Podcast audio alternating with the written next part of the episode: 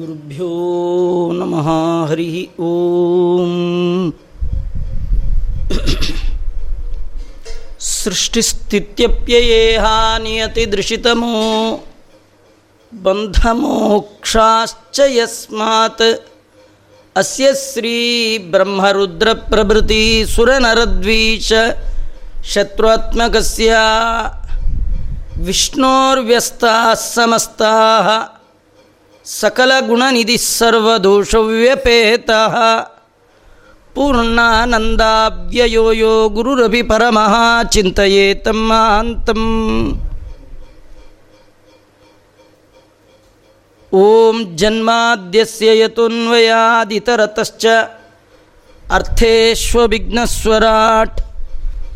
तेने ब्रह्महृदायादिकवये मुह्यन्ति यं सूरयः। ತೇಜೋ ವಾರಿ ಮೃದಂ ಯಥಾ ವಿನಿಮಯೋ ಯತ್ರ ತ್ರಿಸರ್ಗೋ ಮೃಷ. ಧಾಮ್ನಾ ಸ್ವೇನ ಸದಾ ನಿರಸ್ತಕುಹಕಂ ಸತ್ಯಂ ಪರಂ ಧೀಮಹಿ. ಬುದ್ಧಿರ್ಬಲಂ ಯಶೋಧೈರ್ಯ ನಿರ್ಭಯತ್ವಮರೋಗತ ಜಾಡ್ಯಂ ವಾಕ್ಪಟುತ್ವಂಚ. ಹನುಮತ್ಸ್ಮರಣಾದ್ಭವೇತ್ ಭವತಿ ಯದನುಭಾವಾತ್ ಎಡಮು ಕೋಪಿ ವಾಗ್ಮಿ. ಜಡಮತಿರಪಿ ಜಂತುರ್ಜಾಯತೆ ಪ್ರಾಜ್ಞಮೂಲಿ ಸಕಲವಚನ ಚೇತೋ ದೇವತಾ ಭಾರತೀ ಸಾ ಮಮ ವಚಸಿ ನಿಧತ್ತಾಂ ಸನ್ನಿಧಿಂ ಮಾನಸೇ ಚ. ಯಂ ಪ್ರೌರಜಂದಮನುಪೇತಮಪೇತಕೃತ್ಯಂ. ದ್ವೈಪಾಯನೋ ವಿರಹ ಕಾತರ ಆಜುಹಾವ. ಪುತ್ರೇತಿ ತನ್ಮಯತಯಾ ತರವೋಪಿ ನೇದುಃ ತಂ ಸರ್ವಭೂತ ಹೃದಯ ಮುನಿಮಾನತೋಸ್ಮಿ. ನಮೋಸ್ತು ತಾತ್ವಿಕಾ ದೇವಾ. ವಿಷ್ಣುಭಕ್ತಿಪರಾಯಣ ಧರ್ಮಮಾರ್ಗೇ ಪ್ರೇರಯಂತು. ಹಿ ಅರ್ಥಿಕಲ್ಪಿತಕಲ್ಪೋಯಂ ಪ್ರತ್ಯರ್ಥಿಗಜಕೇಸರಿ.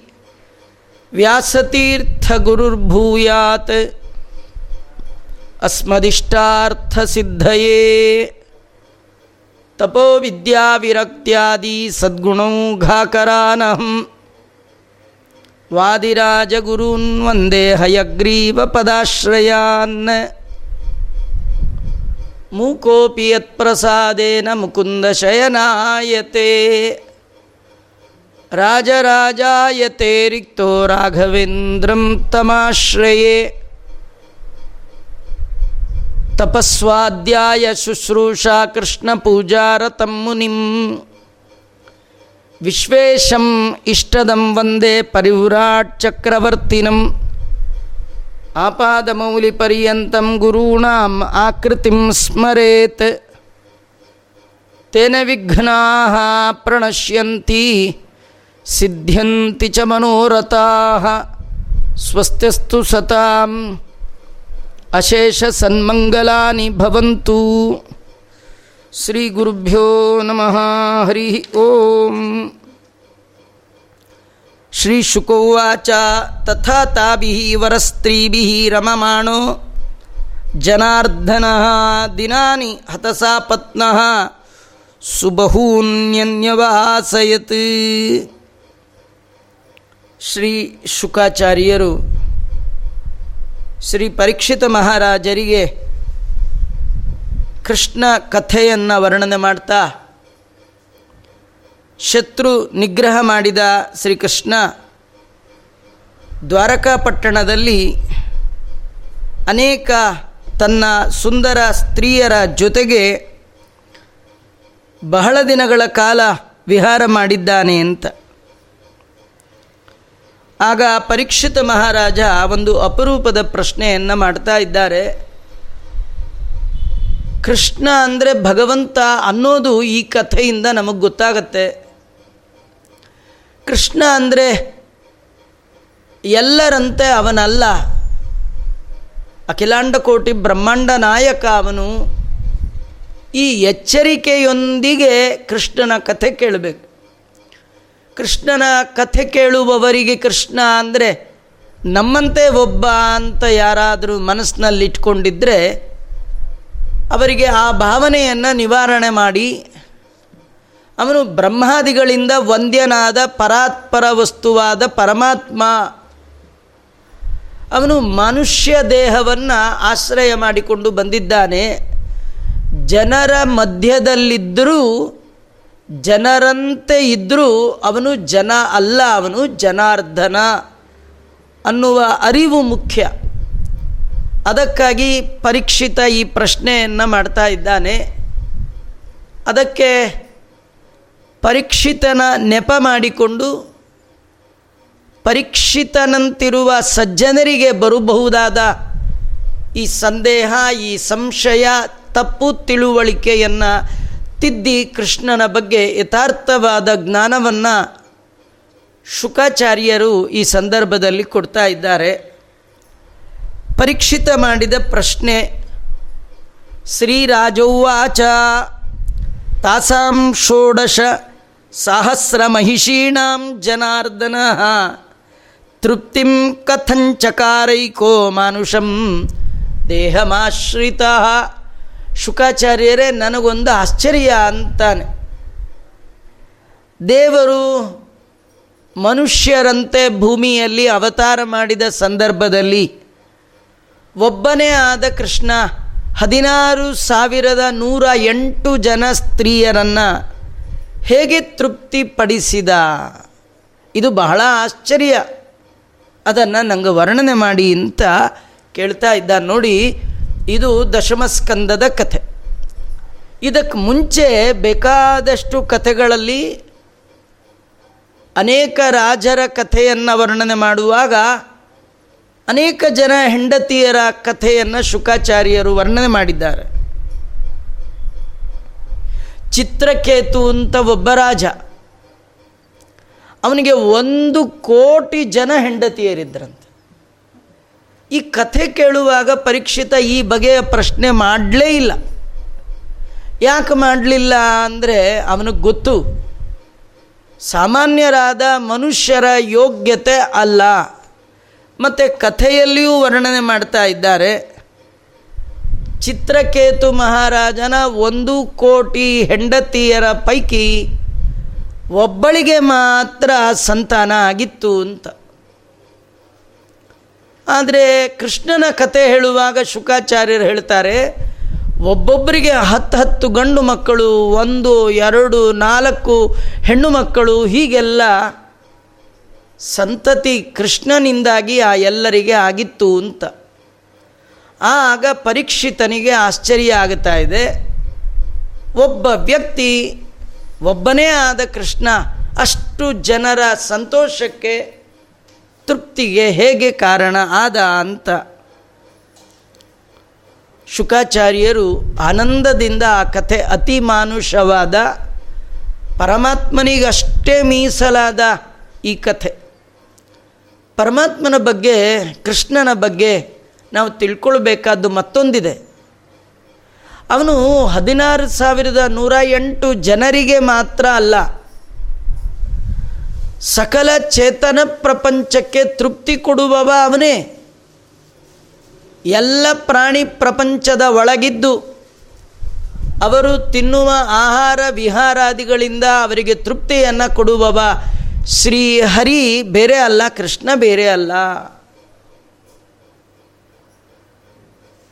ಅಹಂ ವೈಶ್ವಾನರೋ ಭೂತ್ವ ಪ್ರಾಣಿನಾಂ ದೇಹಮಾಶ್ರಿತ ಪ್ರಾಣಾಪಾನ ಸಮಾಯುಕ್ತಂ ಪಚಾಮ್ಯನ್ನಂ ಚತುರ್ವಿಧಂ ಸಮಗ್ರ ಪ್ರಾಣಿ ಪ್ರಪಂಚದ ಒಳಗೆ ನಾನಿದ್ದು ವೈಶ್ವಾನರರಾಗಿದ್ದು, ಅವರು ತಿನ್ನುವ ಆಹಾರವನ್ನು ಪಚನ ಕ್ರಿಯಾದಿಗಳನ್ನು ಮಾಡಿ ಅವರಿಗೆ ತೃಪ್ತಿ ಕೊಡುವವ ನಾನೇ ಅಂತ ಭಗವಂತ ಹೇಳಿದ್ದಾನೆ.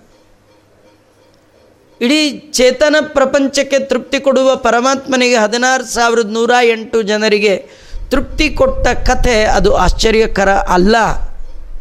ಯಾರಿಗೆ ಆ ಭಗವಂತನ ಬಗ್ಗೆ ಯಥಾರ್ಥವಾದ ಜ್ಞಾನ ಇದೆ? ಕೃಷ್ಣ ಅಂದರೆ ದೇವರು ಅನ್ನುವ ಎಚ್ಚರಿಕೆಯಿಂದ ಕೃಷ್ಣನ ಕಥೆಯನ್ನು ಕೇಳ್ತಾರೆ. ಕೃಷ್ಣ ಅಂದರೆ ನಮ್ಮಂಥ ಆರ್ಡಿನರಿ ಅಲ್ಲ ಅವನು.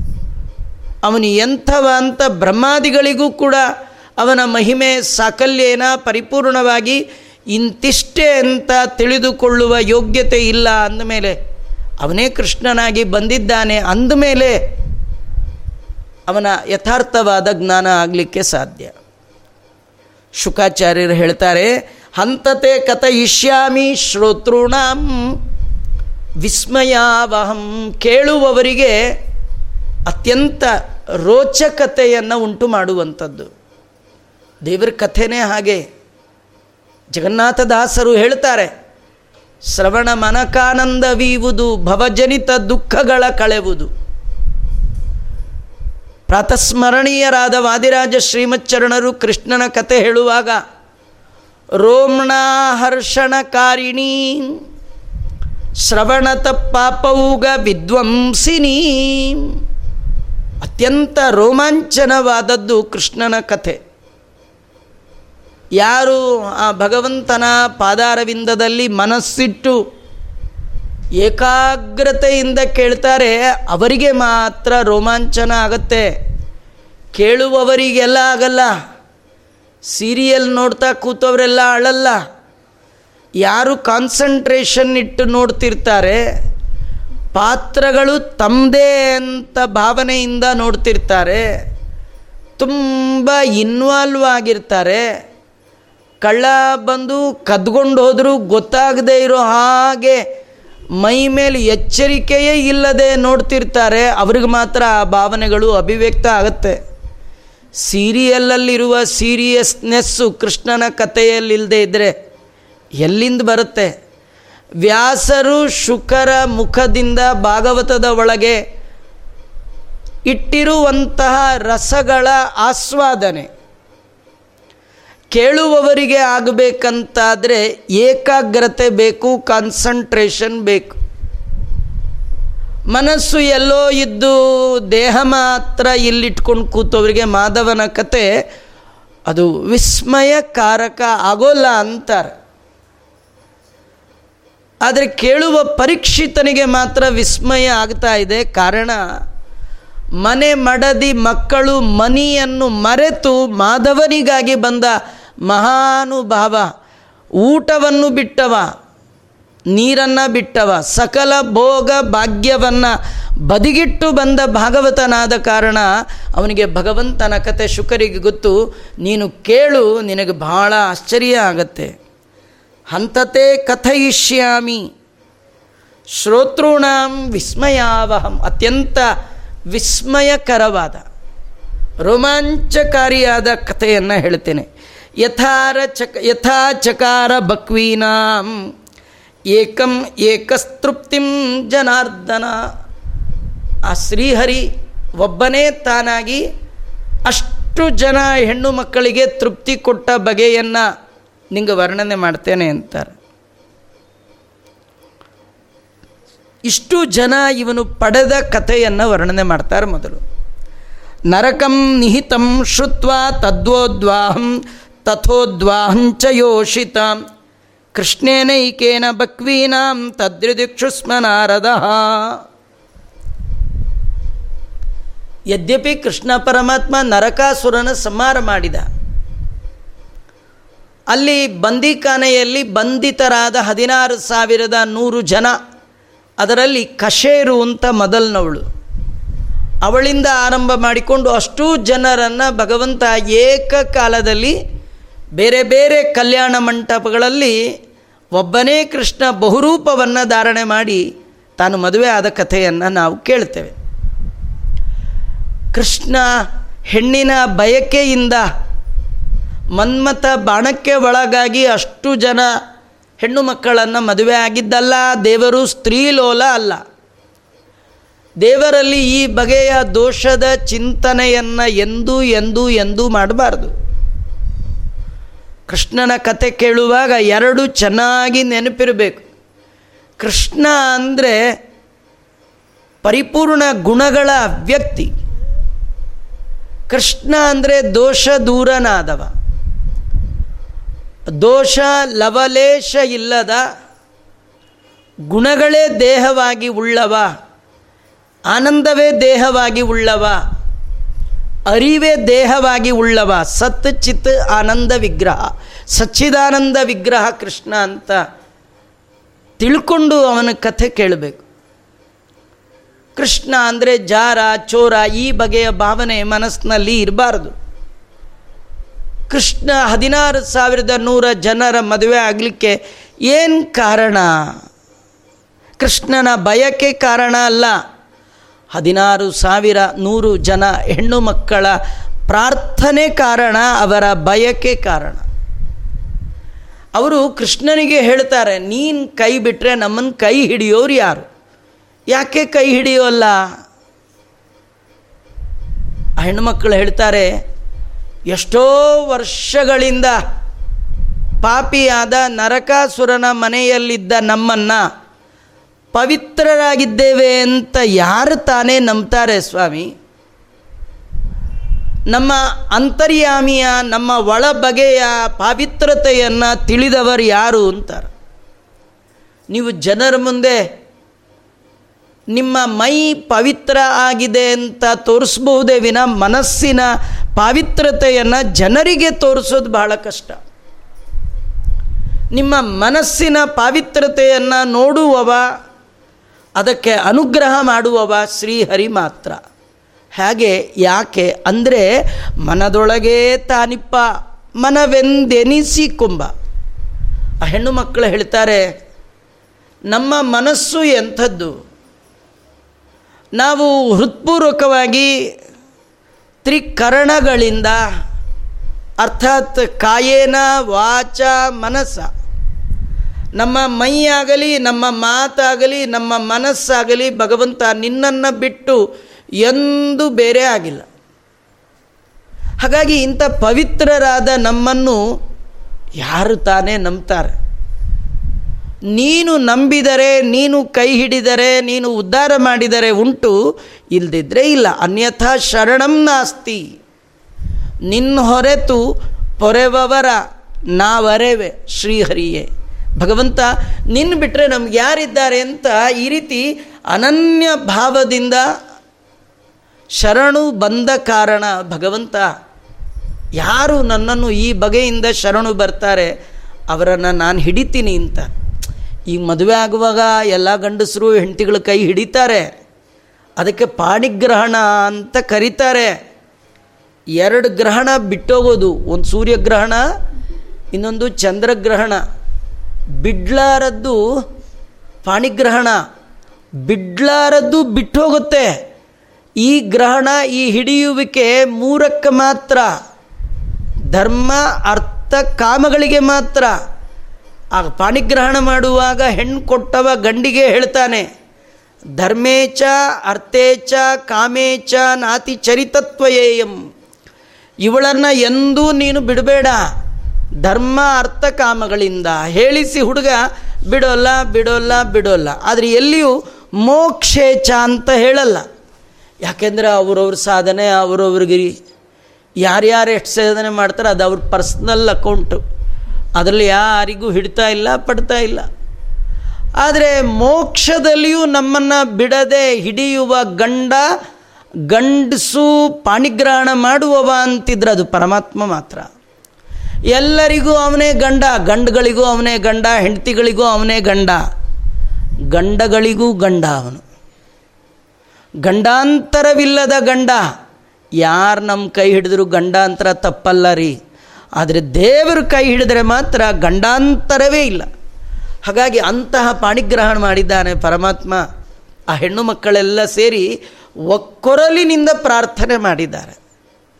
ಹಾಗಾಗಿ ಕೃಷ್ಣ ಪರಮಾತ್ಮ ಅವರೆಲ್ಲ ಮನ, ಮೈ, ಮಾತು ತಿಳಿದ ಭಗವಂತ ಅವರ ಪಾಣಿಗ್ರಹಣ ಮಾಡಿದ್ದೇ ವಿನಃ ಪರಿಪೂರ್ಣನಾದ ಭಗವಂತನಿಗೆ ಭೂಮ್ನ ಅಂತ ಕರಿತಾ ಇದ್ದಾರೆ.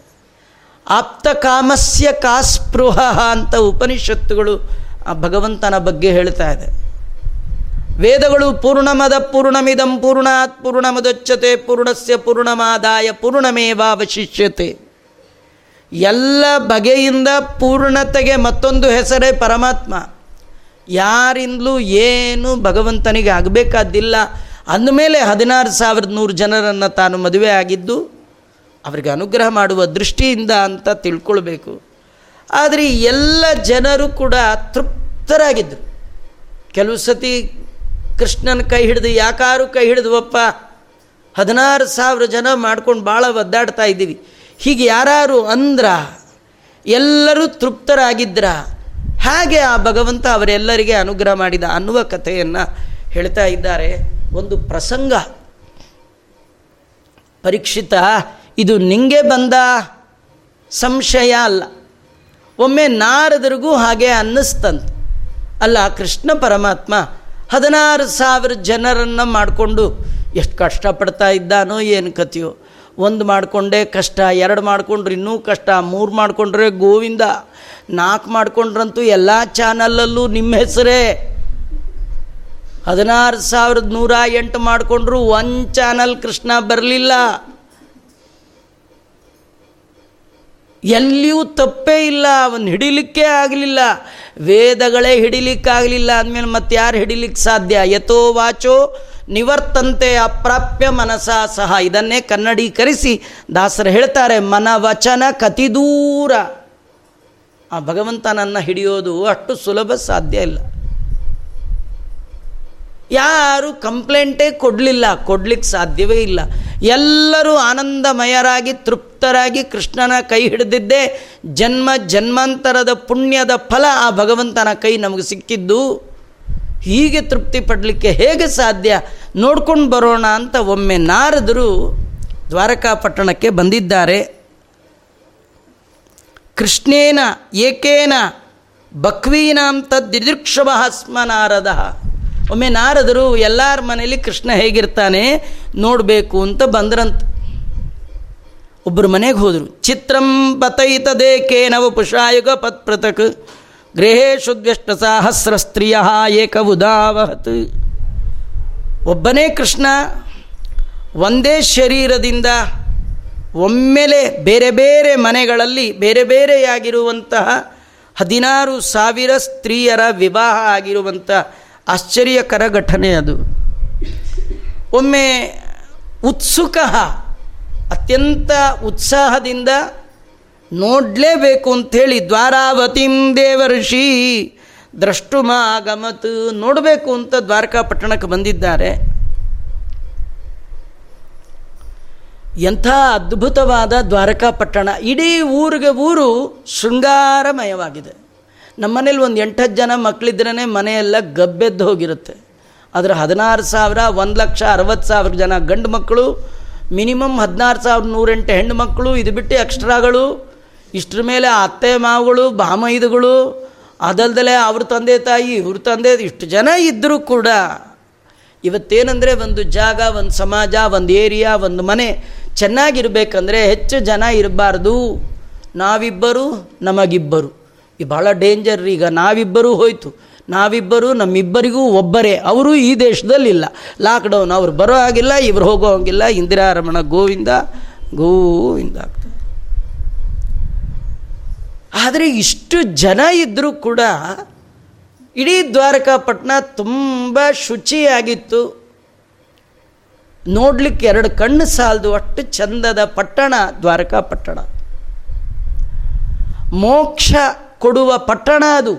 ಅಯೋಧ್ಯ, ಮಥುರಾ, ಮಾಯಾ, ಪುರಿ ದ್ವಾರಾವತಿ ಚೈವ ಅಂತ ಹೇಳ್ತಾರೆ. ದ್ವಾರಕಾಪಟ್ಟಣ ಸಪ್ತ ಮೋಕ್ಷ ಪುರಿಗಳಲ್ಲಿ ಒಂದು. ಅಂತಹ ಪಾವಿತ್ರತೆ ಆ ಸ್ಥಳಕ್ಕಿತ್ತು. ದ್ವಾರಕಾಪಟ್ಟಣ ಹೇಗಿತ್ತು? ನಾರದರು ಕಂಡ ದ್ವಾರಕಾಪಟ್ಟಣ ಹೇಗಿತ್ತು? ಪುಷ್ಪಿತೋಪವನ ರಾಮಂ ದ್ವಿಜಾಲಿಕುಲನಾದಿತಂ ಎಲ್ಲಿ ಎಲ್ಲಿ ನೋಡಿದ್ರೆ ಪಾರ್ಕ್ಗಳಂತ ಅಲ್ಲಲ್ಲಲ್ಲಲ್ಲಲ್ಲಿ ಪಾರ್ಕ್. ಇಲ್ಲಿ ಪಾರ್ಕೇ ಪ್ರಾಬ್ಲಮ್. ಇಲ್ಲೇ ಇಲ್ಲ. ಇದ್ದರೂ ಅದನ್ನು ಒತ್ತರಿಸಿ ಸೈಟ್ ಮಾಡಿ ಮನೆ ಕಟ್ಟುವ ಜನ ನಾವು. ಎಲ್ಲ ಪಾರ್ಕ್ನಲ್ಲಿ ಎಲ್ಲ ಕಾಲದಲ್ಲಿ ಹೂವು ಹಣ್ಣು ಬಿಟ್ಟಿರ್ತಿತ್ತಂತೆ. ನಮ್ಮಲ್ಲೆಲ್ಲ ಸೀಸನ್ನಲ್ಲಿ ಹೂವು ಬರುತ್ತೆ ಸೀಸನಲ್ಲಿ ಹಣ್ಣು. ಆದರೆ ಕೃಷ್ಣ ಇದ್ದ ಅಂದರೆ ಆಲ್ ಸೀಸನ್ ಅದು. ಯಾವಾಗಲೂ ಎಲ್ಲ ಬಗೆಯ ಹಣ್ಣು, ಅದು ಭಗವಂತನ ಓಡಾಟದಿಂದಲೇ ಆ ಕೃಷ್ಣನ ಪಾದದ ಸ್ಪರ್ಶದಿಂದ ಸಂತೋಷಗೊಂಡ ಭೂಮಿ ಎಲ್ಲ ಕಾಲದಲ್ಲಿ ಎಲ್ಲ ಬಗೆಯ ಫಲಪುಷ್ಪದ ಸಮೃದ್ಧಿಯನ್ನು ಕೊಟ್ಟಿದ್ಲಂತೆ. ಹೀಗಾಗಿ ಹಕ್ಕಿಗಳೆಲ್ಲ ಹಿಂಡು ಹಿಂಡಾಗಿ ವಾಸಗಳು ಮಾಡ್ತಿದ್ವು. ಹಣ್ಣಿಗೆ ಹಕ್ಕಿ, ಹೂವಿಗೆ ದುಂಬಿ. ಹೂವಿನ ಮಕರಂದವನ್ನು ಆಗ್ರಹಣ ಮಾಡಲಿಕ್ಕೆ ದುಂಬಿಗಳು. ಅವು ಆ ಮಕರಂದವನ್ನು ಕುಡಿದು ಆನಂದದ ಉದ್ಗಾರವೇ ಝೇಂಕಾರ. ಏನು ಅದ್ಭುತವಾಗಿರ್ತಕ್ಕಂಥದ್ದು? ಹಕ್ಕಿಗಳ ಕಲರವ. ಇದರಿಂದ ಕೊಡಿರ್ತಕ್ಕಂಥದ್ದು. ಇವೆಲ್ಲ ನಮಗೆ ಸಿಟಿ ಒಳಗೆ ಕೇಳಲಿಕ್ಕೆ ಸಾಧ್ಯವೇ ಇಲ್ಲ. ನೀವೇನಾದರೂ ಅಪ್ಪಿ ತಪ್ಪಿ ನಿದ್ದೆ ಬರದೆ ನಾಲ್ಕೂವರೆಗೆ ಎದ್ದಾಗ ಏನಾದರೂ ಎಲ್ಲರೂ ತಲೆಕೆಟ್ಟು ಒಂದು ಹಕ್ಕಿ ಚಿಲಿಪಿಲಿ ಅನ್ನೋದು ನೀವು ಕೇಳಿದ್ರೆ ನಿಮ್ಮ ಜನ್ಮಾಂತರದ ಪುಣ್ಯ. ಯಾಕಂದರೆ ಸಿಟಿ ಒಳಗೆಲ್ಲ ಹಕ್ಕಿ ಗಿಕ್ಕಿ ಬರೋಂಗಿಲ್ಲ, ಅವಕ್ಕೂ ಭಯ ಕರೋನಾ ಬಂದರೆ ಏನು ಮಾಡೋದು ಅಂತ. ಅವೆಲ್ಲ ಹಳ್ಳಿಲೇ ಇರ್ತಕ್ಕಂಥದ್ದು. ಈಗ ನೀವು ಹಕ್ಕಿಗಳು ನೋಡ್ಬೇಕಂದ್ರೆ ಹೋಗಬೇಕು ಸಿಟಿ ಬಿಟ್ಟು ತುಂಬ ದೂರ ಹೋಗ್ಬೇಕು. ಹಕ್ಕಿಗಳಿಗೂ ಅವಕಾಶವಿಲ್ಲದಷ್ಟು ಜಾಗವನ್ನು ಆಕ್ಯುಪೈ ಮಾಡಿಕೊಂಡು, ಹಕ್ಕಿಗಳಿಗೆ ಆಶ್ರಯವಾದ ಹಣ್ಣಿನ ಮರಗಳಿಲ್ಲದಂತೆ ಮಾಡಿ, ದುರ್ಬುದ್ಧಿಯ ಜನ ನಾವು. ಆದರೆ ಕೃಷ್ಣ ಅವನ ಊರಿನಲ್ಲಿ ಹೀಗೆ ಹಕ್ಕಿಗಳು, ದುಂಬಿಗಳು ಅಲ್ಲಲ್ಲ, ಅಲ್ಲಲ್ಲಿ ಸರೋವರಗಳು. ಆ ಸರೋವರದಲ್ಲಿ ಕೆನ್ನೈದಿಲೆಗಳು, ಕಮಲದ ಹೂವು ಅದು ಬಿಳಿ ಕಮಲ, ಕೆಂಪು ಕಮಲ, ಇವೇ ಮೊದಲಾದ ಕಮಲಗಳು. ಐದು ಜಾತಿಯ ಕಮಲಗಳು ಅಂತಾರೆ. ಉತ್ಪುಲ್ಲೇಂದಿ ವರ ಅಂಬೋಜ, ಕಲ್ಲಾರ ಕುಮುದೋತ್ಪಲೈ ನೀಲವರ್ಣ, ಚಿತ್ರವರ್ಣ, ಸೌಗಂಧಿಕ, ಬಿಳಿ, ಕೆಂಪು ಅಂತ ಐದು ಕಮಲದ ಹೂವು. ನಮ್ಮ ಚಿತ್ರ ಬರೋದು ನೋಡ್ಕೋಬೇಕಷ್ಟೇ ವಿನ ನಮಗೇನು ಕಮಲ ಗಿಮಲ ಯಾವುದು ಕಾಣೋದಿಲ್ಲ. ಆ ಕಮಲ ಎಲ್ಲಿರುತ್ತೆ? ಅಲ್ಲಿ ಹಂಸ ಪಕ್ಷಿಗಳು, ಅಲ್ಲಿ ಕಾರಂಡವ ಪಕ್ಷಿಗಳು ವಿಚಿತ್ರ ಧ್ವನಿ ಮಾಡ್ತಾ ಇರ್ತಕ್ಕಂಥದ್ದು. ಅಲ್ಲಿ ಇಡೀ ದ್ವಾರಕಾಪಟ್ಟಣದ ಒಳಗೆ ಹೇಳ್ತಾ ಇದ್ದಾರೆ, ನವಬಿಹಿ ಪ್ರಾಸಾದ ಲಕ್ಷೈಹಿ ಒಂಬತ್ತು ಲಕ್ಷ ಅರಮನೆಗಳಿದ್ದಂತೆ. ಅಪಾರ್ಟ್ಮೆಂಟ್ ಅಲ್ಲ, ಒಂದೊಂದು ವಿಲ್ಲ ಅಲ್ಲ. ಇಲ್ಲೆಲ್ಲ ಜನ ವಿಲ್ಲ ವಿಲ್ಲ ಅಂತ ಇಟ್ಕೊಳ್ತಾರೆ. ಅದಕ್ಕೆ ವಿಲ ವಿಲ ಒದ್ದಾಡ್ತಾ ಇದ್ದಾರೆ. ವಿಲ್ಲ ನಮ್ಮೂರ್ದಲ್ಲ. ವಿಲ್ಲ ನಮ್ಮೂರ್ದಲ್ಲ. ನಮ್ಮ ಜನಕ್ಕೆ ಅದು ಏನಾರು ಇರಲಿ. ಅದು ಯಾರೋ ಬಿಟ್ಟದ್ದನ್ನು ಎಂಜಲು ಸಂಸ್ಕಾರ, ಸಂಸ್ಕೃತಿಯನ್ನು ಆಶ್ರಯ ಮಾಡ್ತಕ್ಕಂಥದ್ದೇ ಒಂದು ಶೋಕೆ ಆಗಿಬಿಟ್ಟಿದೆ. ಅವರೇನೋ ಅಲ್ಲಿ ವಿಲ್ಲ ಅಂತಿಟ್ರೆ ನಮ್ಮವರು ಇಡಬೇಕಿತ್ತು. ಆನಂದ ನಿಲಯ. ಆನಂದ ಓಕೆ, ನಿಲಯ ಯಾಕೆ ಅಂಥೇಳಿ ಅಲ್ಲಿ ಬೋರ್ಡ್ ಏನು ಹಾಕಿದ್ರು? ಆನಂದವಿಲ್ಲ. ಮನೇಲಿ ಎಲ್ಲಿ ಬರಬೇಕ್ರಿ ಆನಂದವಿಲ್ಲ? ಬೋರ್ಡ್ ಹಾಕೊಂಡ್ಬಿಟ್ಟಿದ್ದಾರೆ, ಆನಂದವಿಲ್ಲ, ಸುಖವಿಲ್ಲ, ನೆಮ್ಮದಿವಿಲ್ಲ. ಇಂಥ ದರಿದ್ರ ನಮ್ಮದೆಲ್ಲ ಅಲ್ವಾ ವಿಲ್ಲ? ಹಾಕಬಾರ್ದು. ಅದೆಲ್ಲ ಇಲ್ಲ. ಕೃಷ್ಣನ ಊರಲ್ಲಿ ಹಾಗಿಲ್ಲ. ಒಂಬತ್ತು ಲಕ್ಷ ಮನೆಗಳಂತೆ. ಅವೆಲ್ಲ ಏನು ಆಶ್ಚರ್ಯ ಅಂದರೆ ನಾವು ಇಮ್ಯಾಜಿನ್ ಮಾಡಲಿಕ್ಕೂ ಸಾಧ್ಯ ಇಲ್ಲ, ನೋಡುವ ಯೋಗ್ಯತೆ ಇಲ್ಲ. ಕೃಷ್ಣ ಪರಂಧಾಮಕ್ಕೆ ಹೋಗಿ ಏಳೇ ದಿನದಲ್ಲಿ ಇಡೀ ಸಮುದ್ರ ಪಟ್ಟಣವನ್ನೇ ಕಬಳಿಸಿಬಿಡ್ತು. ಯಾಕಂದರೆ ಸ್ಫಟಿಕದ ಗೋಡೆಗಳ ಮನೆ ಅಂತ. ಮಹಾಮರಕತ ಪ್ರಖ್ಯೈ ಸ್ವರ್ಣರತ್ನ ಪರಿಚ್ಛದೈ ಮರಕತ ನವರತ್ನಗಳಲ್ಲಿ ಒಂದು ಮಣಿ ಅದು. ಅದು ಹೇಳುವಾಗ ಮುತ್ತು, ರತ್ನ, ಕೆಂಪು, ವಜ್ರ, ವೈಡೂರ್ಯ, ಮರಕತ, ಗೋಮೇಧಿಕ, ಪುಷ್ಯರಾಗ ಅಂತ ಒಂಬತ್ತು ರತ್ನಗಳಲ್ಲಿ ಮರಕತ ಅಂತ ಒಂದು. ಆ ಮರಕತದ ಮೆಟ್ಟಿಲುಗಳಂತೆ, ಮನೆ ಹೊರಗೆ ಮೆಟ್ಟಿಲಿರುತ್ತೆ. ಆ ಮೆಟ್ಟಲುಗಳನ್ನು ಕೃಷ್ಣ ಪರಮಾತ್ಮ ಮರಕತದಿಂದ ಮಾಡಿದ್ನಂತೆ. ಆಮೇಲೆ ಅದಕ್ಕೆ ಎಲ್ಲ, ಅದ ಅಚ್ಚು, ಸುತ್ತು ಅದಕ್ಕೆ ಸುವರ್ಣದಿಂದ ಮಾಡಿರ್ತಿತ್ತಂತೆ. ವಿಭಕ್ತರತ್ಯಾಪತ ಚತ್ವಾರ ಪಣೈ ಶಾಲಾ ಸಭಾಭಿರುಚಿರಾಮ್ ಸುರಾಲಯೈ ಸಂಸಿಕ್ತ ಮಾರ್ಗಾಂಗಣ ಭೀತಿಗೇಹಿನಿಂ ಪತತ್ತತ್ಪತಾಕಾಧ್ವಜವಾರಿತಾರ್ಪಂ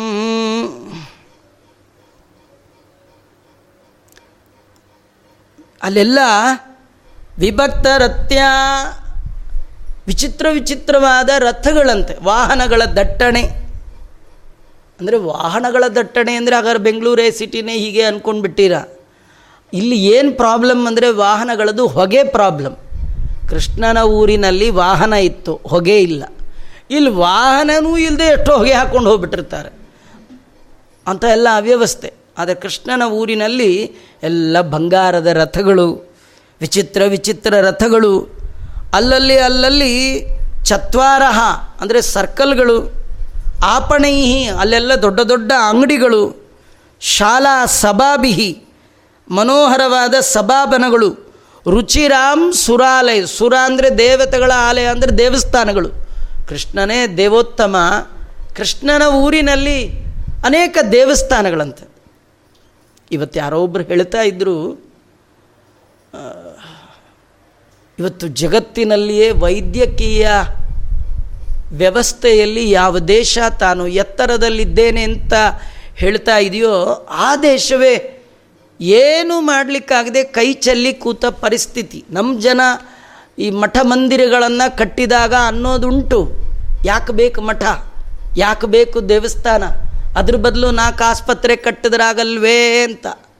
ಇವತ್ತು ದೇವಸ್ಥಾನಗಳ ನಾಡಾಗಿರುವ ಈ ದೇಶದ ವ್ಯವಸ್ಥೆ ಹೇಗಿದೆ? ಇಷ್ಟು ಜನಸಂಖ್ಯೆಯಲ್ಲಿಯೂ ಕೂಡ ಈ ದೇಶವನ್ನು, ಈ ದೇಶದ ಜನರನ್ನು ಏನಾರು ಕಾಪಾಡಿದೆ ಅಂದರೆ ಅದು ನಮ್ಮ ನಂಬಿಕೆ, ದೈವಿ ಶಕ್ತಿ, ಆ ಭಗವಂತನ ಅನುಗ್ರಹ.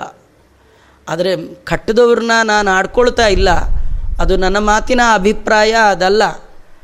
ಆದರೆ ಮನುಷ್ಯನಿಗೆ ಒಂದು ನೆಮ್ಮದಿ ಬೇಕಂದರೆ ಅವನು ನಂಬಿದ ದೇವರು ಯಾರೇ ಆಗಿರಲಿ, ಯಾವುದೇ ಕೋಮು, ಯಾವುದೇ ಪಂಥ, ಯಾವುದೇ ಆಗಿರಲಿ, ಅವರೆಲ್ಲರಿಗೆ ಒಂದು ಉಪಾಸನೆ ಮಾಡಲಿಕ್ಕೆ, ಪ್ರಾರ್ಥನೆ ಮಾಡಲಿಕ್ಕೆ ಬಾಳಿನ ಗೋಳಿನ ಮರೀಲಿಕ್ಕೆ ಒಂದು ಜಾಗ ಬೇಕು. ಎಲ್ಲರ ಮನೆಯಲ್ಲೂ ದೇವರಿದ್ದಾನೆ. ದೇವರು ಇಲ್ಲದ ಜಾಗವೇ ಇಲ್ಲ.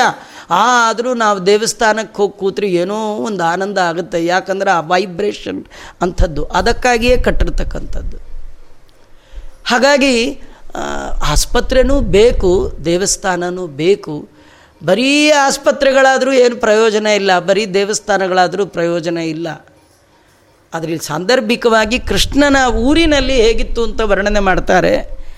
ಯದ್ಯಪಿ ಮೋಕ್ಷಪ್ರದನಾದ ಭಗವಂತನೇ ಮನೆ ಮುಂದೆ ಓಡಾಡುವಾಗ ಆ ದಾರಿಯಲ್ಲಿ ಬೇಕಾದಷ್ಟು ದೇವಸ್ಥಾನಗಳನ್ನು ಕಟ್ಟಿಸಿದ್ದಂತೆ. ಸುರಾಲಯೈ ರುಚಿರಾಮ್ ಸುರಾಲಯೈ ಒಳ್ಳೆ ಸುಂದರವಾದ ಚಂದವಾದ ಮಂದಿರಗಳು ಕಾಣಿಸ್ತಾ ಇತ್ತು. ಸಂಸಿತ್ತ ಮಾರ್ಗಂಗಣ ವೀತಿಗೇಹಿನಿ ಆದರೆ ಏನು ಆಶ್ಚರ್ಯ ಅಂದರೆ ಎಲ್ಲ ಮನೆಗಳ ಮುಂದೆ ತಳಿರು ತೋರಣ ಇರ್ತಿತ್ತಂತೆ.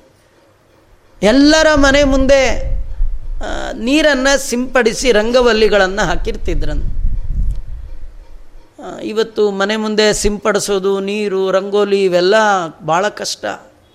ಕೆಲವರು ಬೆಳಗ್ಗೆ ದಿನ ಯಾರು ಮಾಡ್ಲಿಕ್ಕೆ ಸಾಧ್ಯ ಅಂಥೇಳಿ ಅದು ಹೊಸಲಿಗೆಲ್ಲ ಪ್ಲಾಸ್ಟಿಕ್ ಅಂಟಿಸ್ಬಿಟ್ಟಿರ್ತಾರೆ, ರಂಗೋಲಿ. ಡೈಲಿ ಯಾರು ಹಾಕೋದು ಅಂತ. ಅದಕ್ಕೆ ದೇವರು ನಮ್ಮನ್ನು ಸಂಸಾರಕ್ಕೆ ಅಂಟಿಸ್ಬಿಟ್ಟಿರ್ತಾರೆ. ಎಲ್ಲಿ ಹೋಗ್ಲಿಕ್ಕೆ ಆಗ್ಬಾರ್ದು ಲಾಕ್ಡೌನ್ ಅಂದರೆ ಅದೇ, ಎಲ್ಲಿ ಹೋಗಿ ಅಂಟಿಸ್ಬಿಟ್ಟಿರ್ತಾನೆ ನಿಜವಾಗಿಯೂ ರಂಗ ಒಲಿ ಬೇಕಾದರೆ ರಂಗೋಲಿ ಹಾಕಬೇಕು.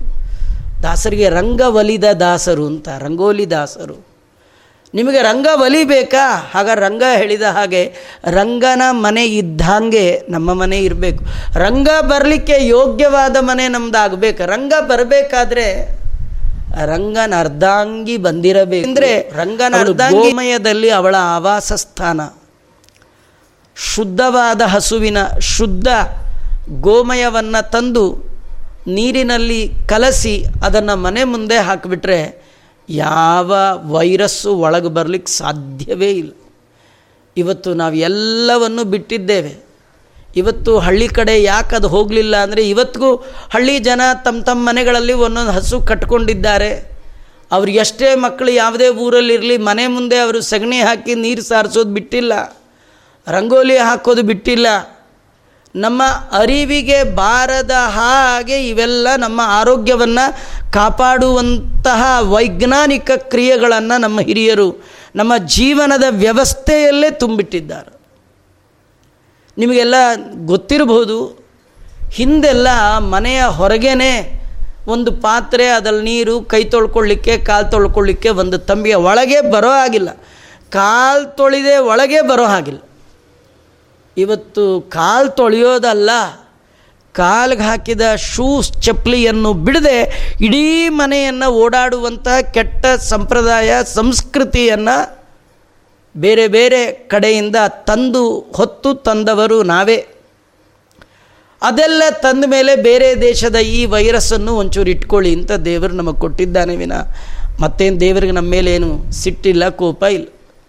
ಆದರೆ ಇವತ್ತಿಗೂ ಕೂಡ ಹಳ್ಳಿಯಲ್ಲಿ ವಾಸ ಮಾಡುವಂತಹ ಯಾರನ್ನು ನಾವು ಸಂಸ್ಕಾರ ಇಲ್ಲದವರು, ತುಂಬ ಮುಂದುವರೆದವರಲ್ಲ, ನಮ್ಮಷ್ಟು ಡೆವಲಪ್ಡ್ ಅಲ್ಲ ಅಂತ ಏನು ತಿಳ್ಕೊಂಡಿದ್ದೀರಿ? ಅವರು ಜೀವನ ಶೈಲಿಯೇ ವೈಜ್ಞಾನಿಕವಾದಂತಹ ಶೈಲಿ. ಅಂತಹ ಅತ್ಯದ್ಭುತವಾದದ್ದು. ಕೃಷ್ಣನ ಊರಿನ ಕಥೆಯನ್ನು ವರ್ಣನೆ ಮಾಡ್ತಾ ಎಲ್ಲರ ಮನೆ ಮುಂದೆ ಅವರು ತಳಿಯನ್ನು ಸಿಂಪಡಿಸಿ ರಂಗವಲ್ಲಿಗಳನ್ನು ಹಾಕಿ ಎಲ್ಲರ ಮನೆಯಲ್ಲೂ ತೋರಣ. ತೋರಣ ಬಹಳ ಮುಖ್ಯವಾದದ್ದು. ಅದರೊಳಗೂ ತೋರಣದಲ್ಲಿ ಮಾವಿನ ಸೊಪ್ಪು, ಬೇವಿನ ಸೊಪ್ಪು ಕಟ್ಟಿಬಿಟ್ರಿ ನಿಮ್ಮ ದಾಸರು ಹೇಳ್ತಾರೆ, ಆಲಯಕ್ಕೆ ಭೂಷಣ ತುಳಸಿ ಬೃಂದಾವನ ಮನೆ ಮುಂದೆ ಬಾಗಿಲಿಗೆ ನೇರವಾಗಿ ಒಂದು ತುಳಸಿ ಗಿಡ ಇತ್ತು. ತೋರಣದಲ್ಲಿ ಮಾವು, ಬೇವು ಇತ್ತು. ಯಾವ ದುಷ್ಟ ಶಕ್ತಿಗಳು ಕೂಡ ಒಳಗೆ ಬರಲಿಕ್ಕೆ ಸಾಧ್ಯವೇ ಇಲ್ಲಂತ. ಇದೆಲ್ಲ ವೈಜ್ಞಾನಿಕ ವಿಶ್ಲೇಷಣೆಯಿಂದ ಕೂಡ ಇವತ್ತಿನ ಜನ ಅದನ್ನು ತಿಳ್ಕೊಳ್ತಾ ಇದ್ದಾರೆ. ಆದರೆ ನಮ್ಮ ಹಿರಿಯರು ಅದನ್ನು ನಮ್ಮ ಆಚರಣೆ ಒಳಗೆ, ನಮ್ಮ ರೂಢಿ ಒಳಗೆ, ನಮ್ಮ ಪದ್ಧತಿ ಒಳಗೆ ನಮ್ಮ ಹಬ್ಬ ಹರಿದಿನಗಳ ಒಳಗೆ ಅದನ್ನು ಸೇರಿಸ್ಬಿಟ್ಟಿದ್ರು. ಕೃಷ್ಣ ಪರಮಾತ್ಮನ ಊರಿನಲ್ಲಿ ದ್ವಾರಕಾಪಟ್ಟಣದಲ್ಲಿ ಒಂಬತ್ತು ಲಕ್ಷ ಮನೆಗಳಿದ್ರೆ ಎಲ್ಲ ಮನೆಗಳ ಮುಂದೆ ಈ ಬಗೆಯ ವ್ಯವಸ್ಥೆ ಇತ್ತು. ಎಲ್ಲರ ಮನೆಯಲ್ಲಿಯೂ ಧ್ವಜ ಪತಾಕದಿಂದ ಶೋಭಿತವಾಗಿರ್ತಕ್ಕಂಥದ್ದು.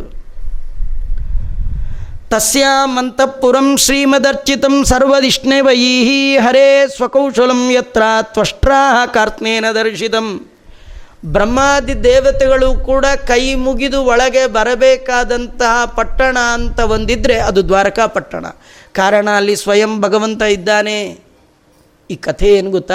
ನಮ್ಮನೆಗೆ ನಿಮ್ಮನೆಗೆ ಯಾರು ಬರಬೇಕಾದ್ರೂ ನಮ್ಮನೆ ನಿಮ್ಮನೆ ಹೇಗಿರಬೇಕು ಅಂದರೆ ಮನೆ ಮಂದಿರದಂತೆ ಇರಬೇಕು. ಮನೆ ಅದು ನಮ್ಮ ಮನೆ ಆಗಬಾರ್ದು. ಮಾಧವನ ವಾಸಕ್ಕೆ ದೇವರ ಪೂಜೆಗೆ ಯೋಗ್ಯವಾದ ಆಲಯ ಆಗಿರಬೇಕದು. ನಮ್ಮದೆಲ್ಲ ನರಸಿಂಹನ ಹೋಮ್ ಆಗಿರಬೇಕು. ಆಗದೇ ಇದ್ದರೆ ನರ್ಸಿಂಗ್ ಹೋಮ್ ಆಗುತ್ತಷ್ಟೆ. ನರ್ಸಿಂಗ್ ಹೋಮ್ ಆಗಬೇಕಾದ್ರೆ ಏನು ಪ್ರಯತ್ನ ಮಾಡಬೇಕಾದ್ದಿಲ್ಲ ನರಸಿಂಹಂದೇ ಹೋಮ್ ಆಗಬೇಕಾದ್ರೆ ತುಂಬ ಪ್ರಯತ್ನ ಮಾಡಬೇಕು. ಬ್ರಹ್ಮಾದಿ ದೇವತೆಗಳು ಕೈ ಮುಗಿದು ಒಳಗೆ ಬರಬೇಕಂತ. ಅಂತಹ ಪಟ್ಟಣ, ಅಂತಹ ಮನೆ ಕೃಷ್ಣನ ಒಂಬತ್ತು ಲಕ್ಷ ಮನೆಗಳು. ಅಲ್ಲಿ ಹೇಗಿತ್ತು ಆ ಮನೆ, ಆ ಊರು, ಆ ಸಿಟಿ? ತ್ವಷ್ಟ್ರ ಕಾರ್ಸ್ನೇನ ದರ್ಶಿತಂ ಹರ ಸ್ವಕೌಶಲಂ ಅಂದರೆ ವಿಶ್ವಕರ್ಮ, ಅವನು ತನ್ನ ಸಮಗ್ರವಾದ ಕುಶಲತೆಯನ್ನು ಆ ಊರಿಗಾಗಿ ಮೀಸಲಿಟ್ಟಿದ್ದಂತೆ. ನಿಮಗೆ ಆಶ್ಚರ್ಯ ಆಗ್ಬೋದು ಆ ಕಥೆ ಕೇಳುವಾಗ. ಕೃಷ್ಣ ಪರಮಾತ್ಮ ವಿಶ್ವಕರ್ಮನಿಗೆ ಹೇಳಿ, ಒಂದೇ ರಾತ್ರಿಯ ಒಳಗೆ ನಿರ್ಮಾಣ ಮಾಡಿದ ಪಟ್ಟಣ ದ್ವಾರಕಾ ಪಟ್ಟಣ ನಾವು ಊಹೆ ಮಾಡಲಿಕ್ಕೂ ಸಾಧ್ಯ ಇಲ್ಲ. ಯಾಕೆಂದರೆ ನಮ್ಮದೆಲ್ಲ ಹೀಗಿರುತ್ತೆ. ಒಂದು ಫ್ಲೈಓವರು ನಮ್ಮ ಕಾಲದಲ್ಲಿ ಶುರು ಮಾಡಿದ್ದು ನಮ್ಮ ಮೊಮ್ಮಕ್ಕಳ ಕಾಲಕ್ಕೆ ಅದೇನಾದ್ರು ಉದ್ಘಾಟನೆ ಆದರೂ ಆಗ್ಬೋದು. ಆಗದಿದ್ರೂ ಏನು ಅತಿಶಯೋಕ್ತಿ ಅಲ್ಲ. ಸಣ್ಣ ಪುಟ್ಟ ಕೆಲಸಗಳನ್ನೇ ನಾವು ಸರಿಯಾಗಿ ಮಾಡಲಿಕ್ಕೆ ಯೋಗ್ಯತೆ ಇಲ್ಲದೆ ಇರತಕ್ಕಂಥವ್ರು. ಒಂದು ನಗರದ ನಿರ್ಮಾಣ ಅದರ ಒಳಗೆ ಒಂಬತ್ತು ಲಕ್ಷ ಮನೆಗಳು. ಇದೆಲ್ಲ ದೇವತೆಗಳ ಕಲ್ಪನೆ, ದೇವತೆಗಳ ಯೋಗ್ಯತೆ ಅನ್ನೋದನ್ನು ತಿಳಿಸ್ಕೊಡ್ತಾ ಇದೆ. ವಿಶ್ವಕರ್ಮ ತನ್ನ ಎಲ್ಲ ಶಿಲ್ಪಕಲೆಯ ಚಾತುರ್ಯತೆಯನ್ನು, ತನ್ನ ವಾಸ್ತುಶಾಸ್ತ್ರದ ನೈಪುಣ್ಯತೆಯನ್ನೆಲ್ಲ ಒಂದು ಪಟ್ಟಣಕ್ಕೆ ಮೀಸಲಿಟ್ಟಿದ್ದ ಅಂದರೆ ಅದು ದ್ವಾರಕಾ ಪಟ್ಟಣ ಅಂತ ವರ್ಣನೆ ಮಾಡ್ತಾ ಇದ್ದಾರೆ. ಇದು ನಾರದರು ಕಂಡದ್ದಿವೆಲ್ಲ. ಆ ಒಂಬತ್ತು ಲಕ್ಷ ಮನೆಗಳ ಪೈಕಿ ಮಧ್ಯದಲ್ಲಿ ತತ್ರ ಷೋಡಶಬಿಹಿ ಸದ್ಮ ಸಹಸ್ರೈ ಸಮಲಂಕೃತಂ. ಹದಿನಾರು ಸಾವಿರದ ನೂರು ಮನೆಗಳು ಭಾರಿ ಸ್ಪೆಷಲ್. ಇದರ ಅರ್ಥ ಏನು ಗೊತ್ತಾ? ದೇವರು ನಮಗೂ ಜೀವನದಲ್ಲಿ ಮನೆಯೆಲ್ಲ ಕೊಡ್ತಾನೆ. ನಮ್ಮ ನಮ್ಮ ಯೋಗ್ಯತೆಗೆ ಅನುಗುಣವಾಗಿ ಕೊಡ್ತಾನೆ ಅಲ್ವಾ? ನಾವು ಜನ್ಮಾಂತರದಲ್ಲಿ ಎಂಥದ್ದು ದಾನ ಮಾಡಿರ್ತೀವಿ, ಅದಕ್ಕೆ ತಕ್ಕ ಕೊಡ್ತಾನೆ. ಬ್ಯಾಂಕಲ್ಲಿ ಯಾರು ಎಷ್ಟಿಟ್ಟಿರ್ತಾರೆ, ಅದಕ್ಕೆ ತಕ್ಕಾಗಿ ಚೆಕ್ ಹಾಕ್ಬೋದು. ಬ್ಯಾಂಕಲ್ಲಿ ಅಕೌಂಟೇ ಇನ್ನೂರೋ ಮುನ್ನೂರೋ ಇಟ್ಟು ಒಂದು ಎರಡು ಮೂರು ಸೊನ್ನೆ ಜಾಸ್ತಿ ಹಾಕ್ತೀನಿ. ಪರವಾಗಿಲ್ವಾ? ಅಂದರೆ ನಿಮ್ಮ ಯೋಗ್ಯತೆ ನೋಡಿ ಬರಿಬೇಕೇ ವಿನಃ. ಇಲ್ಲದೇ ಇದ್ದಿದ್ದು ಎಲ್ಲಿಂದ ಕೊಡ್ತಾನೆ ಭಗವಂತ? ಅಂದರೆ ಹದಿನಾರು ಸಾವಿರದ ನೂರ ಎಂಟು ಮನೆಗಳು ಒಳ್ಳೆ ಯೋಗ್ಯವಾಗಿರ್ತವೆ ಅದರ ಮಧ್ಯದಲ್ಲಿ ಒಂದು ಎಂಟು ಮನೆ, ಅದಿನ್ನೂ ಜಾಸ್ತಿ. ಅದ್ಭುತವಾದದ್ದು. ಅದರಲ್ಲಿ ವಿವೈಷೇಕತಮಂ ಶೌರೇ ಪತ್ನೀನಾಂ ಭವನಂ ಮಹತು. ಅದರಲ್ಲಿ ಹದಿನಾರು ಸಾವಿರ ಮನೆಗಳ ಮಧ್ಯದಲ್ಲಿ ಒಂದು ಮನೆಯನ್ನು ಮೆಲ್ಲಗೆ ನಾರದರು ಒಳಗೆ ಹೋದ್ರಂತೆ ಹೋಗಿ ನೋಡ್ತಾ ಇದ್ದಾರೆ, ಆ ಮನೇನ ಒಮ್ಮೆ ಹೀಗೆ ನೋಡಿದ್ರಂತೆ. ಆಶ್ಚರ್ಯ ಆಯಿತು, ಅಂಥ ಮನೆ ನೋಡ್ಲಿಕ್ಕೆ ಸಾಧ್ಯವೇ ಇಲ್ಲ. ಹೇಗಿತ್ತು? ವಿಷ್ಟಬ್ಧಂ ವಿದ್ರುಮಸ್ತಂಭೈ ವೈಡೂರ್ಯ ಫಲಕೋತ್ತಮೈ ಇಂದ್ರ ನೀಲಮಯೈ ಕುಡ್ಯೈ ಜಾಲೈ ಮರಕತೋತ್ತಮೈ ಅಲ್ಲಿ ಎಲ್ಲಿ ಕಬ್ಬಣ, ಸಿಮೆಂಟು, ಮರಳು ಇವ್ಯಾವ ಲೆಕ್ಕ ಇಲ್ಲೇ ಇಲ್ಲ. ಮತ್ತೇನಿತ್ತಲ್ಲಿ ಅಂದರೆ ಹವಳದ ಪಿಲ್ಲರ್ಗಳಂತ. ಈ ಕೈಗೆ ಹಾಕ್ಕೊಳ್ತಾರಲ್ಲ ಹವಳ. ನಮಗೆಲ್ಲ ಏನಂದರೆ ಇದೆಲ್ಲ ಪುರಾಣ ಕೇಳುವಾಗ ಅದೆಲ್ಲ ಸುಮ್ ಕತೆ ಹೇಳ್ಕೊಂಡೋಗೆಲ್ಲ ರೀಲು. ನಮ್ದೇನು ಹಣೆ ಬರ ಅಂದರೆ ರೀಲ್ನ ರಿಯಲ್ ಅಂತ ತಿಳ್ಕೊಳ್ತೀವಿ. ರಿಯಲ್ನ ರೀಲ್ ಅಂತ ತಿಳ್ಕೊಳ್ತೀವಿ. ನಮಗೆ ರಿಯಲ್ ಕೇಳ ಅಭ್ಯಾಸವೇ ಇಲ್ಲ. ದಿನ ಆಗಲೂ ರೀಲ್ ಇರೋದನ್ನ ನೋಡೇ ಅಭ್ಯಾಸ. ಅದನ್ನೇ ರಿಯಲ್ ಅಂದ್ಕೊಳ್ಳುವ ಯೋಗ್ಯತೆ. ನೋಡಿ, ಇವತ್ತು ಕೂಡ ಎಷ್ಟೋ ಜನ ಶ್ರೀಮಂತರ ಬಚ್ಚಲು ಮನೆಯಲ್ಲಿರೋ ನೆಲ್ಲಿಗಳು ಅವೇ ಬಂಗಾರದಿದೆ ಅಂದರೆ ಹೌದಾ ಅಂತ ನೋಡ್ತೀವಿ, ಆಶ್ಚರ್ಯಕರ ಸುದ್ದಿಯಲ್ಲಿ ಅದನ್ನು ಓದ್ತೀವಿ, ತಿಳಿತೀವಿ. ಇವತ್ತಿಗೂ ಕೂಡ ಇಡೀ ಪ್ರಪಂಚದಲ್ಲಿ ಅನೇಕ ರಾಷ್ಟ್ರದ ಶ್ರೀಮಂತರುಗಳ ಮನೆಯಲ್ಲಿ ಅವರ ಬಚ್ಚಲ ಮನೆ ಇರಬಹುದು, ಅವರ ಊಟದ ಮನೆ ಇರಬಹುದು, ಅವರ ಇನ್ನೊಂದು ಮನೆ ಇರಬಹುದು, ಸ್ನಾನ ಯಾವುದೂ ಇರಬಹುದು. ಅಲ್ಲಿ ಎಲ್ಲ ಬಂಗಾರದ ಮಯವಾಗಿ ಮಾಡಿದ್ದಾರೆ, ನಾವು ಕೇಳ್ತೀವಿ, ನಂಬ್ತೀವಿ. ಕೃಷ್ಣನ ಮನೆ ಆಗಿತ್ತು ಅಂದರೆ ನಂಬಲಿಕ್ಕೇನು ಯೋಗ್ಯತೆ ಬೇಕಟ್ಟೆ ನಮಗೆ. ದಾಸರಂತಾರೆ, ನಿಮಗೆ ಯೋಗ್ಯತೆ ಇದ್ದರೆ ನಂಬಿ ಇಲ್ಲದೆ ಇದ್ದರೆ ಬಿಡಿ. ನಿಮಗದೂ ಬೇಡ. ಹೇಳಬೇಕಂದ್ರೆ ಹಿಂದೆಲ್ಲ ಮಾತಾಡುವಾಗ ಹಿಂದಿನವ್ರು ಹೇಳೋರು ನಮ್ಮ ಕಾಲದಲ್ಲಿ ಒಂದು ಸೇರು ಚಿನ್ನ ಹಾಕಿ ಮದುವೆ ಮಾಡಿಕೊಟ್ವಿ ಅಂತ. ಏನು ಸೇರು ಚಿನ್ನನೋ, ಅದೇನು ಸೇರಲ್ಲಿ ಮಾ ಕೇಳಿದಿರಲ್ಲ ಈ ಮಾತುಗಳನ್ನೆಲ್ಲ? ಒಂದು ಸೇರು ಚಿನ್ನ, ಅರ್ಧ ಸೇರು ಚಿನ್ನ. ಈಗ ಮದುವೆ ಮಾಡ್ಕೊಳ್ತೀವಿ, ಅವರೇ ಒಂದು ಮೂಟೆ ಚಿನ್ನ ಅಂತ ಮಾಡ್ಕೋಬೇಕು ಅಟ್ಟೆವಿನ ಸೇರು ಚಿನ್ನ ಯಾರು ನೋಡಿದ್ದಾರೆ ಇವತ್ತು? ಆದರೂ ನಮ್ಮ ತಾತ ನಮ್ಮ ಮುತ್ತಜ್ಜಿಯವರೆಲ್ಲ ಹೇಳುವಾಗ ಹಾಗೆ ಹೇಳೋರು. ಹಿಂದೆಲ್ಲ ಹೇಳೋರು. ಆ ಸೀರೆ ಕೊಡಬೇಕಾದ್ರೆ ಮುತ್ತಿನಂಚಿನ ಸೀರೆಯ ಮಾವ ಇತ್ತನು ಅಂತ. ಆ ಸೀರೆಗೆ ಮುತ್ತಿನಂಚಿರ್ತಿತ್ತಂತೆ ಮುತ್ತಿನಂಚೆ ಕೈ ಕುತ್ತಿಗೆಗೆ ಒಂದು ಸರ ಹಾಕ್ಕೊಂಡ್ರೆ ಸಾಕಾಗಿದೆ. ಸೀರೆಗೆಲ್ಲಿ ಮುತ್ತು. ಅದು ಬಿಡಿ, ತೀರ ಇತ್ತೀಚಿನ ಸುದ್ದಿಗಳನ್ನು ನೀವು ಕೇಳಿದಿರಿ. ಸಿ, ಹಳೆ ಸೀರೆ ತಗೊಳ್ಳೋರೆಲ್ಲ ಬರೋರು. ಆ ಸೀರೆನ ಕರಗಿಸಿದ್ರೆ ಕಾಲು ಕೆ ಜಿ ಅರ್ಧ ಕೆ ಜಿ ಬೆಳ್ಳಿ, ಬಂಗಾರ ಇವೆಲ್ಲ ಬರ್ತಿತ್ತು. ಹಾಗಾಗಿ ಕೃಷ್ಣನ ಕಾಲದ ಮನೆ, ಕೃಷ್ಣನ ಕಾಲದ ಜನ ಕೃಷ್ಣ ಹೇಗಿರಬೇಡ, ಅದನ್ನೆಲ್ಲ ವರ್ಣನೆ ಮಾಡ್ತಾ ಇದ್ದಾರೆ. ಕೃಷ್ಣ ಎಲ್ಲ ವೈಡೂರ್ಯದ ಕಂಬಗಳು, ಇಂದ್ರನೀಲಮಣಿಯ ಗೋಡೆಗಳು ಮರಕತ ಮಣಿಯ ಕಿಟಕಿಗಳು. ಸುಮ್ಮನೆ ಒಂದು ಕಿಟಕಿ ಹಿಡ್ಕೊಂಡೋದ್ರೆ ಸಾಕು, ಜನ್ಮ ಧನ್ಯ. ಕಳ್ಳರೇ ಇಲ್ಲ. ಯಾಕಂದ್ರೆ ಇವನೇ ದೊಡ್ಡ ಕಳ್ಳ. ಯಾರವನು? ಕೃಷ್ಣ. ಅದರಿಂದ ಇನ್ಯಾ ಸಣ್ಣ ಪುಟ್ಟ ಕಳ್ಳರಲ್ಲಿ ಯಾರೂ ಇರಲೇ ಇರಲಿಲ್ಲ. ಕಳ್ಳನ ಮನೆಯೂ ಜೋರಾಗಿತ್ತು. ಅವನೇ ಜಗದೇಕ ಕಳ್ಳ, ಕೃಷ್ಣ. ಅದರಿಂದ ವಿತಾನೈ ನಿರ್ಮಿತೈ ಸ್ತೃಷ್ಟ ಮುಕ್ತಧಾಮ ವಿಲಂಬಿ ವಿಲಂಬಿಭಿ. ದಾಂತೈರಾಸನ ಪರ್ಯಂಕೈ ಮಣ್ಯುತ್ತಮ ಪರಿ ಪರಿಷ್ಕೃತೈ. ವಿಶ್ವಕರ್ಮ ನಿರ್ಮಿಸಿದ್ದಂತಹ ಮುತ್ತಿನ ಮಾಲೆಗಳ ಮೇಲ್ಕಟ್ಟು. ಎಲ್ಲರ ಮನೆಯಲ್ಲೂ ಕೂತ್ಕೊಳ್ಳೋ ಆಸನ ದಂತದ್ದಂತೆ. ದಂತದ ಆಸನಗಳು. ದಾಂತೈ ಆಸನ ಪರ್ಯಂಕೈ ಮಂಚಗಳು ಅದೇ ದಂತದ್ದೇ. ಆಮೇಲೆ ದಾಸೀಭಿ ನಿಷ್ಕಂಠೀಭಿ ಸುವಾಸೋಭಿರಲಂಕೃತಂ ಪುಂಬಿ ಸಕಂಚೋಷ್ಣೀ ಅಲ್ಲಿರ್ತಕ್ಕಂಥ ಎಲ್ಲ ದಾಸಿಯರು, ಆ ಮನೆಯೊಳಗೆ ಕಸ ಮುಸುರೆ ಮಾಡೋರು, ಕಸ ಗುಡಿಸೋರು, ಬಾಗಿಲಲ್ಲಿ ನಿಂತಿರೋರು, ಕೆಲಸ ಮಾಡೋರು, ಎಲ್ಲರೂ ಕೂಡ ನಿಷ್ಕಂಠೀಭಿ ಕಂಠದಲ್ಲಿ, ಕುತ್ತಿಗೆಯಲ್ಲಿ ದೊಡ್ಡ ದೊಡ್ಡ ಬಂಗಾರದ ಸರಗಳನ್ನು ಹಾಕ್ಕೊಂಡಿರ್ತಿದ್ರಂತೆ ಕೆಲಸ ಮಾಡೋರು ಕುತ್ತಿಗೆ ಮೇಲೆ ಒಂದು ಕೆ ಜಿ ಎರಡು ಕೆ ಜಿ ಮಿನಿಮಮ್ ಇರ್ತಿತ್ತಂತೆ. ನೀವು ಅವ್ರು ನೋಡೇ ಇವರೇ ಮನೆ ಓನರ್ ಏನೋ ಅಂತ ಕೈ ಮುಗಿದು ಬಿಡು. ಅವ್ರು ಹೇಳ್ಬೇಕು, ನಾವಿಲ್ಲ ರೀ, ನಾವು ಸಂಬಳಕ್ಕೆ ಕೆಲಸದವ್ರು. ಸಂಬಳದವ್ರು ಹಿಂಗೆ, ಕೆಲವ್ರು ಹಿಂಗೆ ಇರ್ತಾರೆ ತರಕಾರಿ ಮಾಡೋರು ನಾವು ನೋಡಬೇಕು. ತರಕಾರಿ ಮಾರೋರು ಅವರು ಇವರು ಹೂಗಿ ಮಾರೋರು, ಅವ್ರು ಏನು ಇಲ್ಲಿಂದ ಇಲ್ಲಿವರೆಗೂ ಹಾಕ್ಕೊಂಡ್ಬಿಟ್ಟಿರ್ತಾರೆ ನೋಡಿದ್ರೆ ಇವ್ರೇನು ಕೆ ಜಿ ಎಫ್ ಅಥವಾ ಇವರೇನು ಕೋಲಾರ ಗಣ್ಣಿನ ಗೊತ್ತೇ ಆಗಬಾರ್ದು, ಹೀಗಿರ್ತಾರೆ. ಅಂದರೆ ದೇವ, ಏ ಜನ್ಮಾಂತರದಲ್ಲಿ ಕೊಟ್ಟಿದ್ದಾರೆ, ದೇವರ ಆ ಕಾಲಕ್ಕೆ ಅವನು ಕೊಟ್ಟಿರ್ತಾನೆ. ಯಾವಾಗ ಕೊಡ್ತಾನೋ, ಯಾವಾಗ ಕಿತ್ಕೊಳ್ತಾನೋದು ಅವನಿಗೆ ಗೊತ್ತೇ, ವಿನಃ ನಮಗೇನು ಗೊತ್ತಾಗೋಲ್ಲ. ಅಂಥದ್ರಲ್ಲಿ ಕೃಷ್ಣನ ಮನೆಯ ಆಳುಗಳನ್ನು ವರ್ಣನೆ ಮಾಡುವಾಗ ಬೇಕಾದ್ದು ಯಾರು ಕೂಡ ಈ ಕಾಟನ್ನು ಗೀಟನ್ ಪಂಚೆ, ಸೀರೆ ಇಲ್ಲೇ ಇಲ್ಲಂತೆ. ಎಲ್ಲ ರೇಷ್ಮೆ ಸೀರೆಗಳು. ಅವನ್ನೆಲ್ಲ ಸಾರ್ಸೋಕ್ಕೂ ಅದೇ ಇಟ್ಕೊಳ್ತಿದ್ರು ಏನು ಹೇಗೆ ಸರ್ ನೀರು ಹೋಗ್ತಿತ್ತು ಬೇಗ ಗೊತ್ತಿಲ್ಲ, ಒಟ್ಟು ಯಾರಿಗೂ ಅದೇ ಮನೇಲೆಲ್ಲ ಇಲ್ಲ. ಎಲ್ಲ ಸೇವಕರುಗಳಿಗೂ ಒಂದೊಂದು ಅರಮನೆ. ಹಾ ಯಾರು ಸೇವಕರದವ ಏನು ಗೊತ್ತಿಲ್ಲ. ರತ್ನ ಪ್ರದೀಪ ನಿಖರ ದ್ಯುತಿಬಿರ್ನಿರಸ್ತದ್ವಾಂತ ವಿಚಿತ್ರ ವಲಿಬೀಷು ಶಿಖಂಡಿನೋಂಗ ಎಲ್ಲರ ಮನೆಯಲ್ಲೂ ರತ್ನದ ದೀಪದ ಸಾಲು, ದೀಪ ಹಚ್ಚಿ ಅಂದ್ರೇ ಬಡ್ಕೋತಾ ಇದ್ದಾರೆ ಇವತ್ತು ಜನ. ದೀಪ ಹಚ್ಚಕ್ಕೇನಪ್ಪ? ಅಲ್ವಾ? ಅದು ಯಾಕೆ ಮಾಡಬೇಕು, ಇದು ಯಾಕೆ ಕೃಷ್ಣನ ಮನೇಲಿ ಡೈಲಿ ದೀಪ ಇರ್ತಿತ್ತು. ಎಲ್ಲ ಕಡೆ.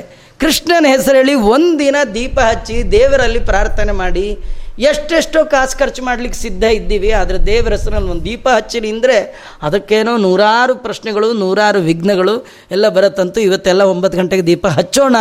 ರತ್ನದ ಪ್ರದೀಪ ನಿಖರ ನಿಕರದ್ಯುತಿಬಿರ್ನಿರಸ್ತದ್ವಾಂತ ವಿಚಿತ್ರ ವಲಿಬೀಷು ಶಿಖಂಡಿನೋಂಗಹ. ರತ್ನದ ದೀಪಗಳ ಸಾಲು. ಅದೇನೆಂದರೆ ನೋಡಿ ನಿರಸ್ತದ್ವಾಂತಂ ಕತ್ತಲನ್ನು ಓಡಿಸಿತ್ತಂತೆ. ಆ ದೀಪ ಏನು ಮಾಡ್ತು? ಕತ್ತಲನ್ನು ಓಡಿಸ್ತು. ಇದು ಭಾಗವತದಲ್ಲಿ ಬರುವ ಮಾತು. ಇವತ್ತು ನಮ್ಮೆಲ್ಲರಿಗೆ ಕತ್ತಲೆ ಬಂದಿದೆಯೋ ಇಲ್ವಾ? ಕತ್ತಲೆ ಅಂದರೆ ಎಲ್ಲಿ ಹೋಗೋಕ್ಕಾಗಲ್ಲ. ನೀವೆಲ್ಲ ರಾತ್ರಿ, ಈಗ ಲಾಕ್ಡೌನಿಗೆ ಮುಂಚೆ ರಾತ್ರಿ ಯಾರಾದರೂ ಎದ್ದು ಎರಡು ಗಂಟೆಲಿ, ಒಂದು ಗಂಟೆಲಿ ಓಡಾಡ್ತಿದ್ರಾ? ಇವತ್ತು ಹಗಲು ನಮ್ಗೆ ಆ ಪರಿಸ್ಥಿತಿ ಆಗಿದೆ. ಎಲ್ಲೂ ಓಡಾಡಬೇಡಿ. ಯಾಕಂದರೆ ಹಗಲೇ ಕತ್ಲಾಗಿ ಕೂತಿದೆ. ಈ ಕತ್ಲು ಹೋಗಬೇಕಂದ್ರೆ ದೀಪ ಹಚ್ಚಬೇಕು ಕೃಷ್ಣನ ಕಥೆ ಕಾಲದ ಕಥೆ ಇದು.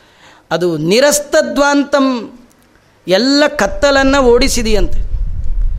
ಅದಕ್ಕೆ ಮನೇಲಂತೂ ಒಂದು ದೀಪ, ಅದಕ್ಕೆ ನಂದಾ ದೀಪ ನಂದಾ ದೀಪ ಅಂದರೆ ನಂದದ ದೀಪ ಅದು.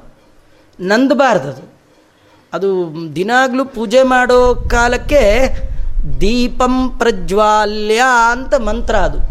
ಅಂದರೆ ಇರುವ ದೀಪವನ್ನು ದೊಡ್ಡದು ಮಾಡು ಅಂತ ಹೇಳುತ್ತೆ ವಿನಃ, ಹೊಸದಾಗಿ ಹಚ್ಚು ಅಂತಿಲ್ಲ ಒಂದು ದೀಪ ಯಾವಾಗಲೂ ಉರಿತಿರುವ ಅಖಂಡ ದೀಪ ಅದು. ಯಾಕೆಂದರೆ ಒಂದು ದೀಪ ಹಚ್ಚಿದ್ರೆ ಸಾಕು, ಎಷ್ಟೋ ಕತ್ತಲನ್ನು ಕಳೆಯುವಂಥದ್ದು. ಇವತ್ತು ನಮಗೆ ಒಂಬತ್ತು ದೀಪ, ನವವಿಧ ಭಕ್ತಿ ಬರಬೇಕು ನಮಗೆ, ನವವಿಧ ದ್ವೇಷ ಹೋಗಬೇಕು. ಆ ಭಗವಂತನ ಪರಮಾತ್ಮನ ಅನುಗ್ರಹಕ್ಕೆ ನಾವೆಲ್ಲ ಕಾರಣರಾಗಬೇಕು. ಎಲ್ಲ ಕತ್ತಲೆ ಹೋಗಬೇಕು. ಹೀಗೆಲ್ಲ ಆಗಿದೆ. ಸುಗಂಧ ದ್ರವ್ಯವನ್ನೆಲ್ಲ ಹೊರಗಡೆ ಹಾಕಿದ್ದಾರಂತೆ.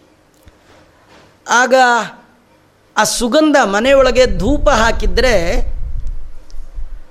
ಅದನ್ನು ನೋಡಿ ನವಿಲುಗಳು ಕುಣಿತಾ ಇದ್ವಂತೆ. ಮೋಡ ಅಂದ್ಕೊಂಡು ಆ ಮೋಡ ನೋಡಿದ್ರೆ ನವಿಲು ಕುಣಿಯತ್ತೆ, ಮಳೆ ಬರುತ್ತೆ ಅಂದ್ಬಿಟ್ಟು. ಆದರೆ ಕೃಷ್ಣನ ಊರಿನ ಒಳಗೆ ಮನೆಗಳಲ್ಲಿ ಜನ ಧೂಪ ಮನೆ ಒಳಗೆ ಹಾಕಿದರೆ ಅದು ಕಿಟಕಿಯಿಂದೆಲ್ಲ ಹೊರಗೆ ಬಂದರೆ ದಟ್ಟಣಿಸಿ ಮೋಡದಂತೆ ಬರ್ತಿತ್ತಂತೆ. ನವಿಲೆಲ್ಲ ರಸ್ತೆಗೆ ಬಂದು ಕುಣಿಬೇಕು. ಇವತ್ತು ನೀವು ನೋಡ್ತಾ ಇದ್ದೀರಿ, ತಿರುಪತಿ ಬೆಟ್ಟದ ಮೇಲೆ ಜನ ಬರಲಿಲ್ಲ ಅಂಥೇಳಿ ಜಿಂಕೆಗಳೆಲ್ಲ ಆರಾಮ್ ಓಡಾಡ್ತಾ ಇದೆ.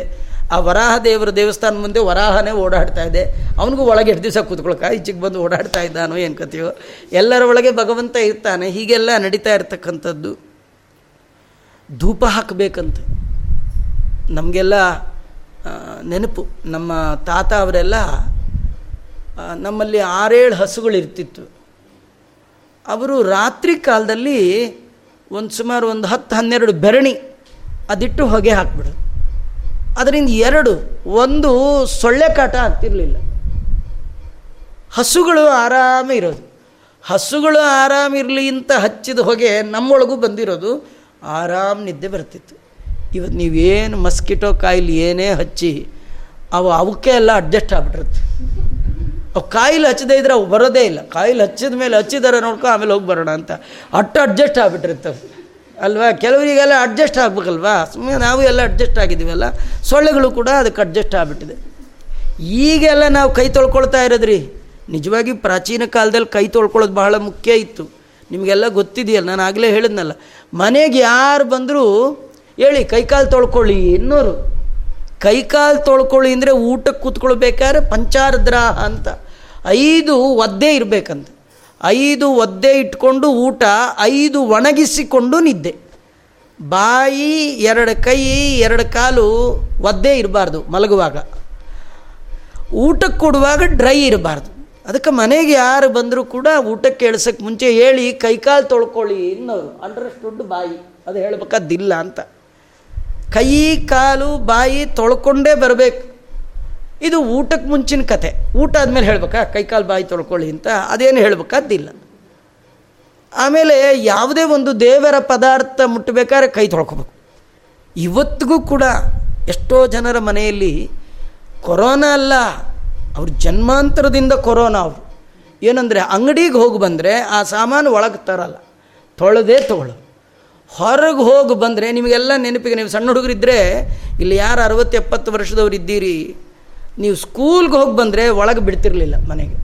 ಸ್ಕೂಲ್ಗೆ ಹೋಗಿ ಬಂದರೆ ಆ ಡ್ರೆಸ್ ಎಲ್ಲ ತೆಗೆದಿಟ್ಟು, ಏನಿಲ್ಲ ಅಂದರೂ ಕೈ ಕಾಲು ತೊಳ್ಕೊಳ್ಳೋದೆ ಅಂತೂ ಮನೆಯಿಂದ ಒಳಗೆ ಹೋದರೆ ಒಳಗೆ ಬರೋ ಹಾಗಿರಲಿಲ್ಲ. ಇವತ್ತು ದೇವಸ್ಥಾನಕ್ಕೆ ಹೋಗ್ತೀವಿ. ಕಾಲು ತೊಳ್ಕೊಳ್ಬೇಕು ಅನ್ನೋ ಸಂಪ್ರದಾಯ ದೇವಸ್ಥಾನದಲ್ಲೇ ಹೋಗಿಬಿಟ್ಟಿದೆ ಅಂದಮೇಲೆ ಮನೆಗಳಲ್ಲಿ ಎಲ್ಲಿ ಬರಬೇಕು? ಅದಕ್ಕೆ ಇದೆಲ್ಲ ಹಳೆ ಸಂಪ್ರದಾಯಗಳು ಹೋಗಿತ್ತಲ್ಲ? ಅದನ್ನು ಶುರು ಮಾಡಿ ಅನ್ಲಿಕ್ಕೆ ದೇವರೊಂದು ಸಣ್ಣದು ವೈರಸ್ ಕಳಿಸ್ಕೊಟ್ಟಿದ್ದಾರೆ. ಹಳೇದೆಲ್ಲ ಇತ್ತಪ್ಪ, ಮರೆತು ಬಿಟ್ಟಿದ್ದೀರಿ ಮೊದಲಿನ ಶುರು ಮಾಡ್ಕೊಳ್ಳಿ ದಿನಕ್ಕೊಂದು ಹತ್ತು ಸತಿನಾರು ಕೈ ತೊಳ್ಕೊಳ್ಳಿ ಅಂತ ತೊಳ್ಕೊತಾ ಇರಬೇಕು. ನಮ್ಮಲ್ಲಿ ಮಧ್ಯೆ ಮಧ್ಯೆ ಪಾನೀಯಂ ಸಮರ್ಪಯಾಮಿ, ಪೂಜೆಗೆ ಎಲ್ಲ ಹಾಕ್ತಾ ಇದ್ವಿ. ಈಗ ನೋಡಿದಿರಿ ನೀವೆಲ್ಲ ಸ್ವಾಮಿಗಳು ಪೂಜೆ ಮಾಡಬೇಕಾದ್ರೆ ಪ್ರತಿಯೊಂದು ಮಂಗಳಾರತಿ ಮಾಡಿದ್ರೂ ಕೈ ತೊಳ್ಕೊಳ್ತಾರೆ. ಮಂಗಳಾರತಿ ಮಾಡಿದಾಗೆಲ್ಲ ಕೈ ಹೀಗೆಲ್ಲ ಇರ್ತಕ್ಕಂಥದ್ದು ನಮ್ಮಲ್ಲಿ. ಅದೆಲ್ಲ ಬಿಟ್ಟುಬಿಟ್ಟಿದ್ವಿ. ಅದರಿಂದ ಭಗವಂತ ಮತ್ತೊಮ್ಮೆ ಅದು ಶುರು ಮಾಡಲಿ ಅಂತೇನು ಭಗವಂತ ಕೊಟ್ಟಿದ್ದಾನೆ. ಧೂಪ ಹಾಕಬೇಕು. ನಾ ಯಾಕೆ ಹೇಳಲಿಕ್ಕೆ ಬಂದೆ ಅಂದರೆ ಹಿಂದಿನ ಕಾಲದಲ್ಲಿ ಎಲ್ಲ ಹಳ್ಳಿಗಳ ಮನೆಯಲ್ಲೂ ಇವತ್ತೂ ಇದೆ. ಅವರು ಧೂಪಕ್ಕೆ ಬೆರಣಿಯನ್ನು ಹಾಕಿ ಸುಟ್ಟುಬಿಟ್ರೆ ಯಾವುದೇ ವಿಧವಾದ ರೋಗಾಣುಗಳಾಗಲಿ ಅಥವಾ ಸೊಳ್ಳೆ ಆಗಲಿ ಉಪದ್ರವ ಏನೂ ಬರಲಿಕ್ಕೆ ಸಾಧ್ಯ ಇಲ್ಲ. ಒಳ್ಳೆಯ ಧೂಪ ಹಾಕಬೇಕು. ಮನೆಯಲ್ಲಿ ಎರಡು ಧೂಪ ಎಲ್ಲರ ಮನೆಯಲ್ಲಿ ನಿತ್ಯ ನಡಿಬೇಕು. ಒಂದು ದೇವರ ಪೂಜೆ ಮಾಡುವಾಗ ಧೂಪ ಹಾಕಬೇಕು. ಒಪ್ಪತ್ತು ಒಂದು ಕ್ಷಣ ನೀವು ಧೂಪ ಹಾಕಿದ್ರೆ ಆ ಧೂಪ ನಮ್ಮ ಎಲ್ಲ ಅಜ್ಞಾನವನ್ನು, ನಮಗೆ ಬರುವಂಥ ಎಲ್ಲ ರೋಗವನ್ನು ಕಳೆಯುವಂಥದ್ದಾದರೆ ನಿತ್ಯಾಗ್ನಿಹೋತ್ರ ವೈಶ್ವದೇವದ ಹೋಮದ ಧೂಪ ಮನೆಯಲ್ಲಿ ಬರಬೇಕು. ಅದು ತಂತಾನೇ ನೋಡಿ, ಒಂದು ವರ್ಣ, ನಾಲ್ಕು ವರ್ಣದವರಿಗೆ ಕ್ಷೇಮವನ್ನು ಕೋರುವಂತಹ ಬ್ರಾಹ್ಮಣ ಜನ ಅವರ ಪಾಲಿನ ಕರ್ತವ್ಯವನ್ನು, ಕರ್ಮವನ್ನು ಭಗವಂತನ ಆರಾಧನೆ ಅಂತ ಮಾಡಿಬಿಟ್ರೆ ಒಂದು ಮನೆಯಲ್ಲಿ ಹಿರಿಯ ಹೆಣ್ಣು ಮಗಳು, ತಾಯಿ ಒಬ್ಬಳು ಅಡುಗೆ ಮಾಡಿ ಅವಳು ಅದಕ್ಕೆ ಉಪ್ಪು ಹಾಕಿ, ಅದಕ್ಕೆ ಏನು ಬೆಲ್ಲ ಹಾಕಿ ಅಡುಗೆ ಮಾಡಿದ್ರೆ ಉಳಿದು ಏಳೆಂಟು ಜನ ಕೂತು ಊಟ ಮಾಡಬಹುದು. ಇಲ್ಲ, ನಮ್ಮಲ್ಲಿ ಹಾಗಿಲ್ಲ ಆಚಾರ. ಮನೇಲಿ ಯಾರ್ಯಾರಿದೀವೋ ಎಲ್ಲ ಉಪ್ಪು ಹಾಕ್ಕೊಂಡು ಬರ್ತೀವಿ, ಸಾರಿಗೆ ಅಂದರೆ ತಿನ್ನೋಕ್ಕಾಗಲ್ಲ. ಒಬ್ಬರು ಹಾಗೆ ಇಡೀ ದೇಶದ ಒಳಗೆ, ಇಡೀ ಪ್ರಪಂಚದ ಒಳಗೆ ಒಂದು ವರ್ಣ ತನ್ನ ಪಾಲಿನ ಕರ್ತವ್ಯವನ್ನು ಸರಿ ಮಾಡ್ತು ಅಂದರೆ ಇಡೀ ದೇಶದ ಜನ ಸುರಕ್ಷಿತವಾಗಿರ್ತಾರೆ. ಆದರೆ ಯಾರು ಮಾಡಬೇಕೋ ಅವರೇ ಬಿಟ್ಟುಬಿಟ್ಟಿರೋದ್ರಿಂದ ಇದೆಲ್ಲದಕ್ಕೂ ಕಾರಣ ಆಗ್ತಾ ಇದೆ. ಅದರಿಂದ ಈ ಧೂಪ, ದೀಪ, ಮಂಗಳಾರತಿ ಇದೆಲ್ಲ ಆಗಬೇಕು. ಕೃಷ್ಣನ ಕಾಲದಲ್ಲಿ ಆಗ್ತಿತ್ತು. ನಾರದರು ಕಣ್ಣಾರೆ ಇವನ್ನೆಲ್ಲ ನೋಡ್ತಾ ಇದ್ದಾರೆ. ತಸ್ಮಿನ್ ಸಮಾನ ಗುಣರೂಪ ವಯಸ್ಸು ದಾತಿ ಸಹಸ್ರಯುತ ಅನುಸವಂ ಗೃಹಿಣ್ಯ ವಿಪ್ರೋದರ್ಶ ಚಮರವ್ಯಜನೇನ ರುಕ್ಮ ದಂಡೇನ ಸತ್ವತಪತಿಂ ಪರಿವೀಜಯಂತ್ಯ. ನಾರದರು ಒಂದು ಮನೆ ಒಳಗೆ ಹೋದರು, ಆ ಮನೆಯ ಎಲ್ಲ ಇದನ್ನೆಲ್ಲ ನೋಡ್ತಾ ಇದ್ದಾರೆ. ಆ ಮನೆಯೊಳಗೆ ಅನೇಕ ಜನ ದಾಸ ದಾಸಿಯರ ಮಧ್ಯದಲ್ಲಿ ಕೃಷ್ಣನ ಪತ್ನಿ ಒಬ್ಬಳು ಚಿನ್ನದ ಹಿಡಿವುಳ್ಳ, ಬಂಗಾರದ ಹಿಡಿವುಳ್ಳಂಥ ಚಾಮರವನ್ನು ಹಿಡಿದು ಕೃಷ್ಣನನ್ನು ಹಂಸತೂಲಿಕಾ ತಲ್ಪದಲ್ಲಿ ತೂಗುವ ಮಂಚದಲ್ಲಿ ಕೂಡಿಸಿ ಕ್ಷಣವು ಬಿಡದೆ ಗಾಳಿಯನ್ನು ಬೀಸ್ತಾ ಇದ್ದಾಳೆ. ಕೆಲವರು ಎರಡು ಸತಿ ಬೀಸಿ ಮೂರನೇ ಸತಿ ಅಲ್ಲೇ ಬಿಸಾಕ ಹಾಗೆ ಮಲಗಿಬಿಟ್ರೆ ಅವ್ರಿಗೆ ಬಿಟ್ಟರೆ ಸಿಗಲ್ಲ ಅಂತ ಎಷ್ಟು ಜನ್ಮದ ಪುಣ್ಯ ಪ್ರಭಾವದಿಂದ ಪರಮಾತ್ಮ ಇನ್ನೊಂದು ಇಂಥ ಒಳ್ಳೆ ಕೆಲಸ ಮಾಡಬೇಕಾದ್ರೂ ದೇವರೇ ಶಕ್ತಿ ಕೊಡಬೇಕಲ್ವಾ? ಸಾಧನೆ ಮಾಡಿಸ್ಬೇಕು ಅಂತ ದೇವರಿಗೆ ಇಚ್ಛೆ ಬಂದರೆ ನಮ್ಮೊಳಗೆ ನಿಂತು ಸಾಧನೆಗೆ ಬೇಕಾದ ಸಾಮಗ್ರಿ ಕೊಟ್ಟು, ಸಂಪತ್ತು ಕೊಟ್ಟು, ಸಾಧನೆಗೆ ಶಕ್ತಿ ಕೊಟ್ಟು ಅವನೇ ಮಾಡಿಸ್ತಾನೆ. ಅವಳ ಕೈಲಿ ಆ ಶಕ್ತಿ ಕೊಟ್ಟು ಅವನು ಆದ ಕಾರಣ ಅವಳು ಒಂದು ಕ್ಷಣ ಬಿಡದೆ ಬಿಸ್ತಾ ಇದ್ದಾಳೆ. ಪರಿವಿ ಜಯಂತ್ಯ ನಾರದರು ಹೆಂಡತಿ ಕಡೆ ಗಾಳಿ ಬೀಸ್ಕೊಳ್ತಾ ಕೂತ ಜಗದೇಕ ಗಂಡನಾದ ಕೃಷ್ಣನನ್ನು ಕಂಡರು. ಮುಂದೇನು ನಡೀತು. ನಾಳೆ ನೋಡೋಣ. ಶ್ರೀಕೃಷ್ಣ ಅರ್ಪಣಮಸ್ತು. ಸರ್ವೇಂದ್ರಿಯ ಪ್ರೇರಕೇಣ, ಶ್ರೀ ಪ್ರಾಣಪತಿನೇರಿತ ಯದವೋಚ ಮಹಂತೇನ, ಪ್ರಿಯತಾಂ ಕಮಲಾಲಯ ಮಧ್ವೇಶ ಅರ್ಪಣಮಸ್ತು. ಕೃಷ್ಣ ಅರ್ಪಣಮಸ್ತು.